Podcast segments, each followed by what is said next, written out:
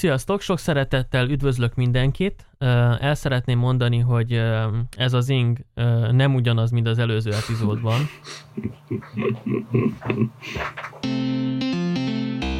Itt vagyunk a, a 16. epizódban.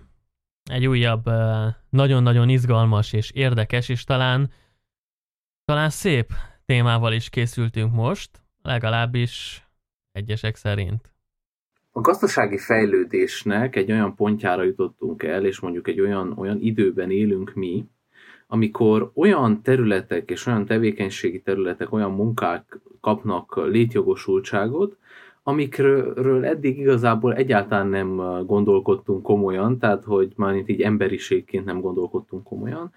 Tehát egyszerűen nem volt rá szükségünk, és hogyha valaki ezt elmondta volna, nem tudom, a 16. században egy átlagos embernek, hogy ilyenek létezni fognak, akkor lehet, hogy kiröhögte volna. Tehát most itt nem feltétlenül a technológiai, technológiához kapcsolódó területekre gondolok, hanem olyan dolgokra, amik, amik már akkor is érdekesek lehettek volna, de mostanra lett létjogosultságuk, és ilyen például a lakberendezés, vagy, illetve a lakberendezés belső építészet, belső dizájn, ami, ami egy ilyen terület szerintem, mert hogy uh, szükség van arra uh, ebben a, ezen a területen, hogy az emberek úgy átlagosan túl tudjanak lépni a tárgyaknak a funkcionalitásán, és ne úgy ö, építsék fel a, a saját környezetüket, a, a lakásukat, vagy, vagy az irodájukat, vagy bármi, hogy az a leginkább, hasz, a leginkább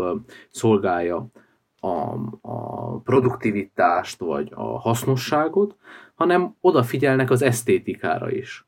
És ez lehet, hogy nem tudom, így pár száz évvel ezelőtt lehet, hogy csak a, a grófoknak, meg királyoknak, meg hercegeknek fért bele, hogy a saját kastélyaikat ilyen belső építészetileg, vagy, vagy, vagy igen, lakberendezés szempontjából fel, felturbozzák, de most már viszonylag um, átlag embereknek, vagy nem mondom azt, hogy átlag, de, de talán így felső középosztálybeli embereknek is, is elérhető ez a, ez a szolgáltatás.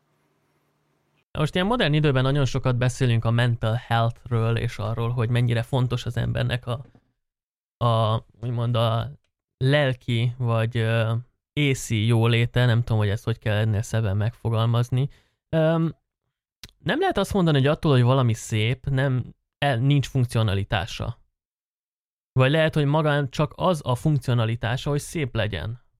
Másképp miért beszélnénk mondjuk festményekről, miért beszélnénk zenéről, miért beszélnénk akármiről. Amit akarok mondani az az, hogy uh, nem azzal van a probléma, hogy az emberek arra törekednek, hogy vegyenek szép dolgokat, meg szép legyen a lakásuk, és megfelelő és feng shui, hanem az, hogy sokszor olyan, olyan lakberendezési dolgokat, olyan lakberendezést csinálunk, ami nem csak hozzáad szépségileg, hanem elvesz funkcionalitás szempontjából. Uh-huh. Igen, szerintem nagyon fontos az, hogy, hogy két csoportra felosszuk ezeket a mondjuk egy lakásban megtalálható tárgyakat. Szerintem vannak olyan tárgyak, amiknek az elsődleges, amiknek az esetében az elsődleges szempont a funkció, tehát valamire használjuk őket, például nem tudom, a fogas, annak az a lényege, hogy felakasztjuk rá a ruhákat, vagy a KH, a KH-nak az a lényege, uh-huh. hogy ételt főzünk rajta, vagy, vagy melegítjük a, bemelegítjük a lakást, vagy bármi ilyesmi. És vannak azok a, azok a dolgok, amiknek az esetében azok a tárgyak, amiknek az esetében ez a funkcionalitás elhanyagolható, hanem kifejezetten ugye ilyen dekorációs tárgyak, tehát nem tudom, festmények, képek, a, a falfesték, vagy, vagy tehát tulajdonképpen bármi, ami, amit nem nagyon lehet másra használni, mint arra, hogy esztétikusabbá tegye a környezetet. Na most, hogyha a funkcionális dolgokra, tárgyakra figyelünk, akkor de ugye a dekorációval kapcsolatban teljesen mindegy, mert hogy az mindig, annak mindig is csak az esztétika volt a, a szerepe. De a, a, a, amúgy hasznos és használatra tervezett tárgyakkal kapcsolatban merül fel az, hogy azok, azok szépek legyenek. És ez az, ami, ez az, ami szerintem nagyon újszerű, és amivel eddig nem találkozhattunk, és egyáltalán ez az, amit talán meg kellene, meg kellene kérdőjelezzünk, hogy jó-e, vagy hasznos-e. Fetszó, neked mi a véleményed?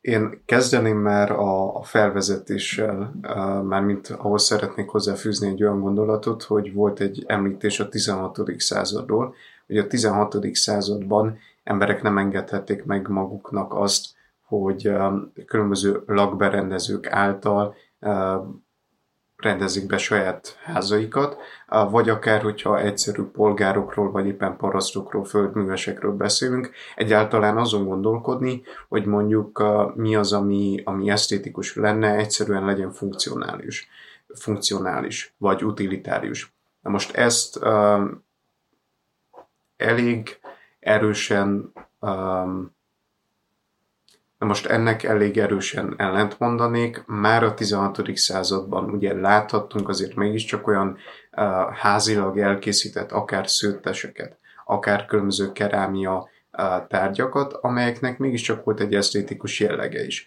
És igen, akkor azok az emberek nem engedhették meg maguknak azt, hogy lakberendező által legyen mondjuk a saját lakásuk felújítva például, de azt se engedhették meg maguknak például, hogy a család, amelyik uh, állt mondjuk hat főből, majd négy főből például, miután meghalt két gyerek öt éves korig, hogy külön, külön lakrészekben aludjanak például, mert hogy egy szoba volt, vagy éppen a konyhában aludtak mindannyian, hogy a kájha közelségében legyenek, hogy ne uh, fázzanak, ne fagyjanak meg, stb. És visszatérnék az utolsó pár gondolatra, amikor arról beszélünk, hogy vannak olyan tárgyak a mi életünkben, amelyek csak esztétikai jellegűek, illetve vannak olyanok, amelyek csak funkcionálisak. Én ahogyan a, a világról is azt mondanám, hogy nem ennyire fekete-fehér, úgy ezekről a tárgyakról, illetve a mi környezetünkről is azt mondanám, hogy, hogy nem ennyire sarkított és nem ennyire szélsőséges, én inkább vagyok híve egyfajta két vagy több tényezős besorolásnak. És gondolok ez alatt arra például, hogy egy adott tárgy esetében megvan egy adott százalék, vagy egy adott, igen, megvan egy adott százalék, ameddig azt mondjuk, hogy az esztétikai szerepet tölt be, és megvan egy adott százalék, ameddig az betölt egy, egy valódi utilitárius szerepet. Tehát gondolok most például egy, egy polcra. Na most a polcnak uh, lehet egy akármilyen beosztása ezt a két tényezőt tekintve, hogy mennyire dekoratív, illetve mennyire funkcionális, egészen addig, ameddig eléri a 100%-ot, én úgy gondolom legalábbis. A 100%-ot a kettőből összerakva igazából. Tehát lehet mondjuk 30%-ban dekoratív jellegű, azért még, mégiscsak számít, hogy milyen színekből állnak össze a különböző falemezek például, de ugyanakkor 70%-ban azért mégiscsak jelentős az, hogy meg kell tartsa azokat a könyveket, amiket elhelyezünk rajta. Természetesen, hogy nem fekete-fehér a világ, hanem szürke. És a szürkének különböző a szürkének különböző árnyalatai, viszont én a fizikából nagyon megszerettem az úgymond redukció ad abszurdum módszerét, amely szerint ahhoz, hogy egy kérdést megérts, teljes mértékben, vagy legalábbis jobban meg tud közelíteni, meg kell nézed nullában, és meg kell nézed végtelenben, hogyan viselkedik.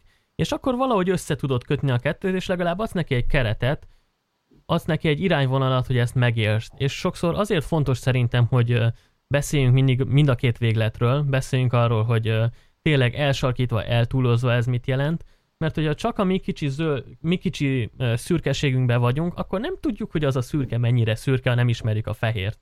Nem tudjuk, hogy milyen az a fehér, milyen az a fekete, csak azt tudjuk, hogy valahol középen vagyunk.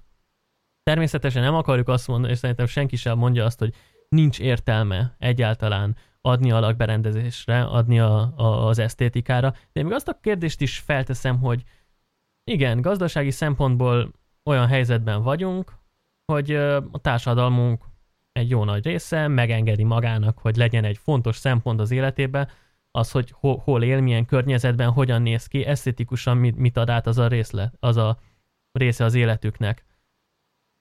Ha ők megengedhetik maguknak, szóljunk mi bele, megmondhatjuk mi azt, hogy figyelj, másra költsd a pénzed?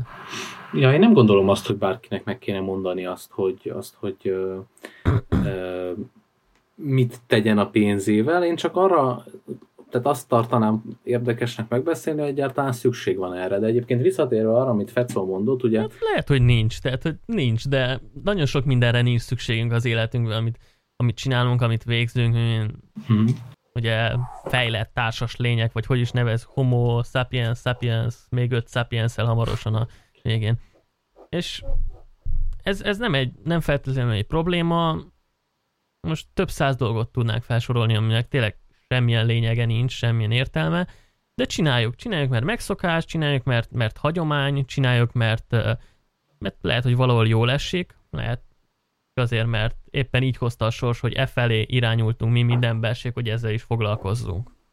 E, igen, én még arra szeretnék visszatérni, amit mondott Fecó. Ugye te azt mondtad, Fecó, hogy egy ilyen százszázalékos skálán mozog ez a dolog, tehát azt jelenti, hogy van olyan, hogy 30%-ban esztétikus, 70%-ban funkcionális. De akkor ez alapján te úgy érted, vagy úgy gondolod, hogy uh, ahhoz, hogy uh, tehát, hogy mindenképpen fel kell adni valamennyi esztétikumot ahhoz, hogy a funkcionalitást növeljük, vagy fel kell adni valamennyi funkcionalitás ahhoz, hogy az esztétikumot növeljük. Tehát nincs olyan, nem létezhet olyan tárgy, ami 100%-ban, vagy olyan szoba, vagy olyan környezet, ami 100%-ban funkcionális, és 100%-ban esztétikus. Vagy mondjuk túllépi legalábbis ezt a, a, a kettő, két százaléknak az összeget túllépi a, a 100%-ot. Egyelőre azon a véleményem vagyok, igen, hogy hogy minden esetben, amikor el szeretnénk érni valamit, vagy, vagy akármilyen célkitűzésünk van, vagy, vagy akármilyen szempont van, amit szeretnénk teljesíteni, akkor azt csupán áldozatok árán lehet megtenni, és szerintem a különböző tárgyak, illetve a környezetünk tekintetében is érvényes ez. Gondolok most arra, hogy igen, abban az esetben, hogyha mi azt szeretnénk például egy autóról, hogy teljes mértékben százszázalékosan esztétikus legyen, akkor több mint valószínű, hogy legtöbben le kellene mondjanak például a motorról, vagy a gumiabroncsokról, vagy, így vagy a kipufogócsőről, meg így tovább. Viszont és hogyha, hogyha pedig csak az sebesség számít, akkor ott vagyunk a NASCAR-nál, amikor még a, még a, a lámpáik is rá van festve egyszerűen. Igen könnyebb kell legyen a kocsi. De hogy visszatérve, volt egy szó, amit elejtettem az előző gondolatban, ami az volt, hogy legtöbben. Azért mondtam ezt így, hogy legtöbben, mert hogy természetesen az, hogy ki mennyire ítéli meg esztétikusnak, vagy éppen funkcionálisnak egyik másik tárgyát, az egyénenként változik. Tehát abban az esetben, hogyha valaki igenis szépnek tartja a, a motort egy autóból, vagy éppen nagyon tetszik neki például a, a különböző alvázak, vagy a, a tengely például, akkor az már egy másik százalékot és másik hányados megoszlást követel és von maga után. És lehet, hogy neki például épp nem a, a külső karosszéri, karosszériának a lekerekítése lesz a legfontosabb, hanem számára az esztétikát más fog jelenteni. No. Még egy annyit beszéljünk meg, hogy ugye Fecó, te, te említetted azt, hogy te régebben szerettél volna ilyen belső designer lenni, Jocó, te pedig említetted azt, hogy ez a belső designer dolog, ez kifejezetten búzis. Úgyhogy szeretném, hogyha megbeszélnétek Köszönöm, hogy nem én kellett ezt, ezt a konfliktust Köszönöm, hogy nem én kellett ezt, ezt kimondjam. Fecó, jogod van megvédeni magad. Na most kezdeném azzal, hogy abban az esetben is, hogyha oda kerülnénk, hogy ez igaz lenne, vagy sem, tehát hogy valami, nem tudom, buzis jellegű, vagy akár nem tudom, hogy ez egyáltalán szinonimája lenne annak, hogy, hogy valami feminin talán, akkor el kellene mondani azt, hogy senkinek se kellene megvédenie magát. Tehát lehet, hogy ott ezzel éppen nem fog egyet érteni, de abban az esetben, hogyha valaki úgy érzi, hogy ezek érvényesek rá, akkor nincs semmi probléma. Kettő, én azt szeretném mondani igazából ennek kapcsán, hogy igen, én szerettem volna régen belső designer, lakberendező lenni, épp úgy, ahogyan pszichológus, festő, állatorvos, és még sorolhatnám, van egy pár ilyen. Viszont azt mondanám el, hogy igen, azért tud, is mondjam, furcsának tűnni. Talán ez lenne az a szó, amit keresett Jócó, amikor megfogalmazta azt, hogy a, belső designerség buzis, csak éppen nem talált rá a megfelelő kifejezésre, mert hogy egyszerűen ténylegesen távol áll a legtöbb embertől, és távol áll mindannyiunktól valószínűleg egy olyan szakma és egy olyan foglalkozás, amivel nem találkozunk nap mint nap, és amint az előbbi beszélgetés során is kihámoztuk, nem látjuk a funkcionalitását. Tehát látjuk azt, hogy van egy esztétikai szerepe, viszont nem látjuk a funkcionalitását. És ezt talán a, a különböző esztétikai szerepeket egyébként igen, legtöbbször a feminin alakokhoz szoktuk kötni, viszont gondoljunk bele abba, hogy abban az esetben, hogyha van egy igény és egy elég magas igény arra, hogy a saját környezetünk számunkra tetsző legyen, akkor nem láthatunk ebben semmi helytelent. Egyetértek veled, Fecó. Köszönöm, Jócó. Hát akkor ez az egyetértése szerintem szép végszó ebben a témában. Úgyhogy én azt gondolom, hogy mindenképpen hát hasznosnak nem mondanám, inkább esztétikus ezt a témát boncolgatni, tehát önmagában haszna nincsen, csak így filozófiai szinten. Úgyhogy köszönjük, hogy meghallgattátok, és találkozunk a következő epizódban. Sziasztok! Sziasztok.